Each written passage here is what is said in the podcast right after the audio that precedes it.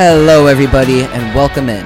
Thanks for listening to Fantasy Breakout, where you can get the best information on players, stats, and storylines.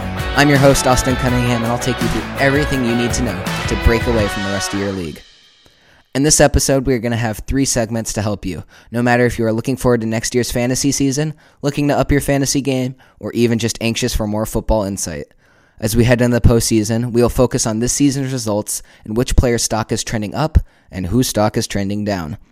I will also take you through a playoff preview as the race to Super Bowl 57 is set to begin. Our third segment throughout the offseason will focus on an area that you can improve in order to get a leg up on your competition. Over the next few weeks, we will be focusing on what is important when analyzing matchups and how much weight to put into them. With the postseason starting, it is important to look back on last year's results and see what you can learn from them. It doesn't matter if it's strategy related, like targeting kickers that are playing in a dome, or whether it's reviewing players' performances and figuring out what direction their fantasy stock is trending going into next year. For this segment of the show, I'm going to focus on three players who I think are trending up and three who are trending down.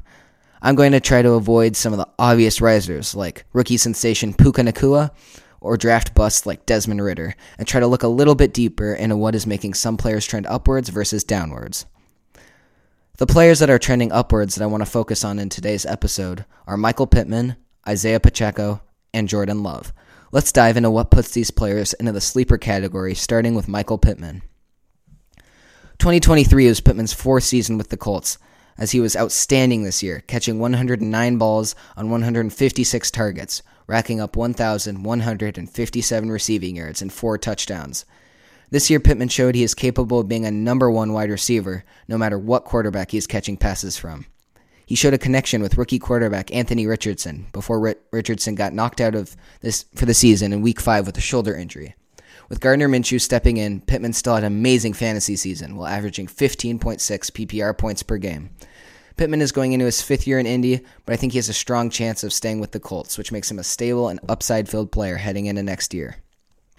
Next up, we have Kansas City Chiefs running back Isaiah Pacheco, who had a breakout in his second year with the Chiefs.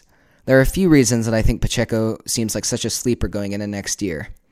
The first reason is his workload. Despite the Chiefs being a more pass heavy offense over the past few years, Pacheco has demanded opportunities and has been really efficient with them, averaging 4.9 yards per carry. This year, he got 205 carries, racked up 935 rushing yards, and 7 rushing TDs. For any of you out there that have not seen Pacheco run, go and watch the highlights because the way he runs, you would think he is mad at the ground. Not only is he a super aggressive runner, but also a really quick and has great awareness and vision. The second reason why I think Pacheco is a great fantasy player going into next year is because of his receiving work. He had 44 receptions for 244 yards and two TDs. When you look at season finishes at the running back position, your best finishers consist of mostly pass catching running backs. Pacheco is also part of an elite offense run by Andy Reid, who is probably one of the best play callers of all time, as well as superstar QB in Patrick Mahomes definitely look for Pacheco in drafts next year. That brings us to Packers QB Jordan Love. After trading Aaron Rodgers to the Jets, the Packers came into the season wanting to see what they had in Jordan Love, and boy did he deliver. He completed 64.2% of his passes for 4,159 yards and 32 TDs to 11 interceptions. Look, it's important to remember that the Packers aren't committed to Jordan Love long term, but if he continues to play at this level, then that shouldn't be a problem. Love has a really good team built around him with a group of young, talented wide receivers, and Romeo Doubs, rookie Dontayvion Wicks, and Christian Watson. If his wide receivers take another step forward next year, there's a lot of upside for Jordan Love. The Packers have done a stellar job building around Love, while also not completely committing to him in order to see what he could do.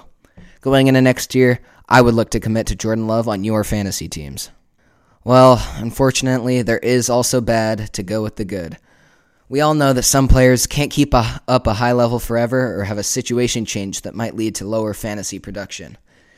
The three players that could be trending towards being a bust next year that I would like to focus on are Travis Kelce, Austin Ekeler, and Tyler Lockett. Let's get into the potential bust, starting with Travis Kelce. As fantasy football players, we have become used to Travis Kelce always being a first round pick in drafts and the leader at the tight end position. Despite Taylor Swift cheering him on, Kelce had fewer catches this year than in the past six years, as well as missing 1,000 yards receiving for the first time in seven years. Kelce is probably the player that I'm least worried about in the potential bust list because he was still very good, especially for the tight end position. He also has a superstar quarterback, Hall of Fame play caller, and as soon as the Chiefs get some real wide receivers to help Mahomes, it should take more pressure off Kelce.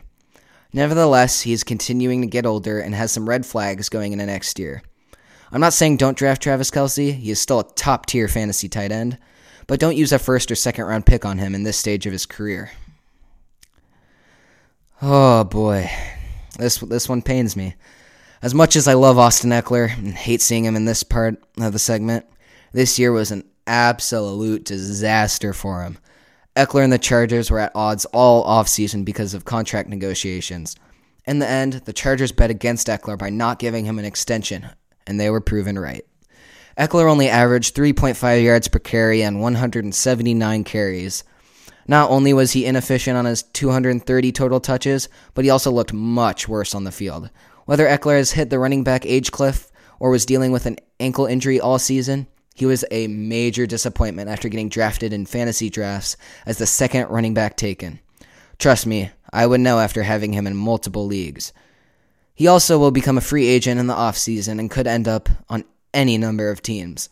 No matter what team he ends up signing with, I would try to stay away from Austin Ekeler next year.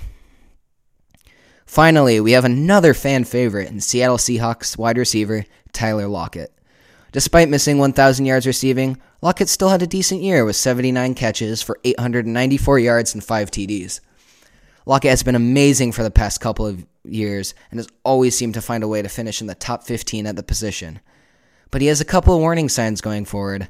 Not only will he be 32 next season, but he was also dealt the massive blow of losing Pete Carroll as head coach this week.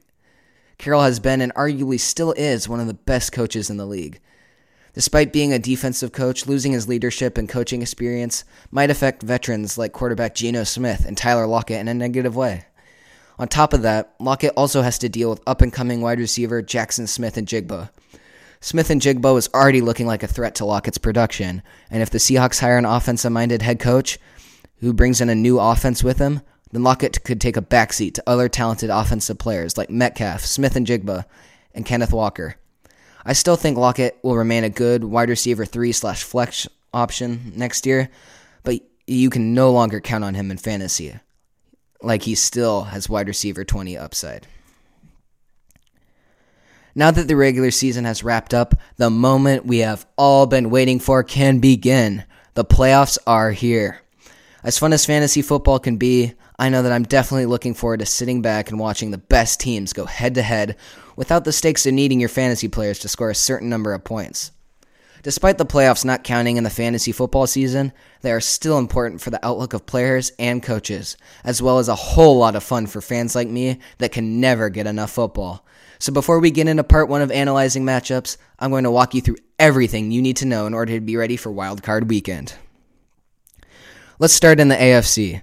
Lamar Jackson and the Ravens are the one seed and got the first round bye. You won't be seeing them in Wild Card Weekend, but their defense, leading the league in sacks and turnover differential, along with allowing the sixth fewest yards per game in the league, paired with the dynamic Ravens offense, could very well be the team to beat. Don't forget about them. Our first AFC wildcard game will be Houston as the fourth seeded Texans take on the fifth seeded Browns. If somebody told me that one of the wild card round matchups was between the Texans, led by rookie quarterback CJ Stroud, and the Browns, led by quarterback Joe Flacco, who came off the couch midseason to lead the Browns to the playoff, I don't think I would have ever believed you. Texans head coach DeMeco Ryans has done a great job in his first year head coaching in Houston, and rookies CJ Stroud, Tank Dell, and Will Anderson Jr. have all been playing at a crazy high level, with CJ Stroud also the favorite to be rookie of the year. On the other side of the matchup, you have arguably one of the best storylines of the year in Joe Flacco, after losing quarterback Deshaun Watson and rookie Dorian Thompson Robinson, the Browns signed Joe Flacco. Flacco has played amazing, and the Cleveland defense is in the conversation for the best defense in the league. This should be an amazing game that is definitely up for grabs. For the next AFC matchup, we have third seeded Chiefs versus the sixth seeded Dolphins. The Chiefs came into the playoffs at 11 and 6, but despite the record, this has been one of the worst seasons for them since drafting Patrick Mahomes. Mahomes has struggled largely due to the fact that the Chiefs have neglected to give him any effective weapons at the wide receiver position. Their success this season has been because their defense has been one of the best as it has been in years. The Dolphins' offense has been a fireworks show throughout the season, and they are leading the league in yards per game. Tua and Tyreek Hill have been an unstoppable connection this year, with Hill racking up 1,799 yards. Their defense has been solid, but losing Bradley Chubb is a big blow. Going into Arrowhead is always a tough task, but the Dolphins have a roster loaded with talent and are very well coached by Mike McDaniel. Andy Reid and Mahomes always find a way to come out on top, but that will be put to the test with a difficult matchup in round one. The last time these teams played each other was in Germany, where the Chiefs pulled out a win 21 14. The last matchup on the AFC side of the playoff bracket is the second seeded Bills versus the seventh seeded Steelers. What a season for the Bills. They went from looking like they could miss the playoffs to beating the Dolphins in week 18, winning the AFC East, and finishing the regular season with an 11 and 6 record. Josh Allen has seemed to put the start of the season behind him and has started to get the offense clicking again. The Bills' defense has also been outstanding, only allowing 18.3 points per game to opposing offenses. The Steelers come into the game at 10 and 7 with Mason Rudolph as their starting quarterback, along with missing their superstar pass rusher with TJ Watt out with a knee injury. The offense has been struggling throughout the year, and Rudolph doesn't exactly inspire confidence in a big game offensively for the Steelers. The Steelers' defense also hasn't been very effective this year and will only get worse without Watt. I could see this being the biggest blowout this weekend. Mike Tomlin always finds a way to get his team into the playoffs, but the Steelers are outmatched going up against the Bills. Now, for the NFC. The 49ers are the number one seed in the NFC this year and will get to go straight through to the divisional round. Don't forget about this team that is loaded with talent at nearly every position on both sides of the ball, and as long as they are fully healthy, they remain the, they remain the team to beat in the NFC. Now, the first game slated to take place in the NFC is the second seeded Cowboys versus the seventh seeded Packers even though it looks improbable for the Cowboy, it looked improbable for the Cowboys to win the NFC East for most of the season. They pulled it off thanks to a late season collapse by the Eagles. Thanks to getting the two seed, the Cowboys now have at least two guaranteed home playoff games should they advance. This is important because they average 37.3 points per game at home and have won 16 straight home games over the past two seasons. Dak Prescott is having an MVP type of season, and that is showing in the production of the offense, especially CeeDee Lamb. Not to mention one of the best defenses in the league, led by Micah Parsons, and a season leading nine interceptions from DaRon Bland. The Packers had to claw their way into the playoffs at 9 and 8, but have had a surprising year full of ups and downs.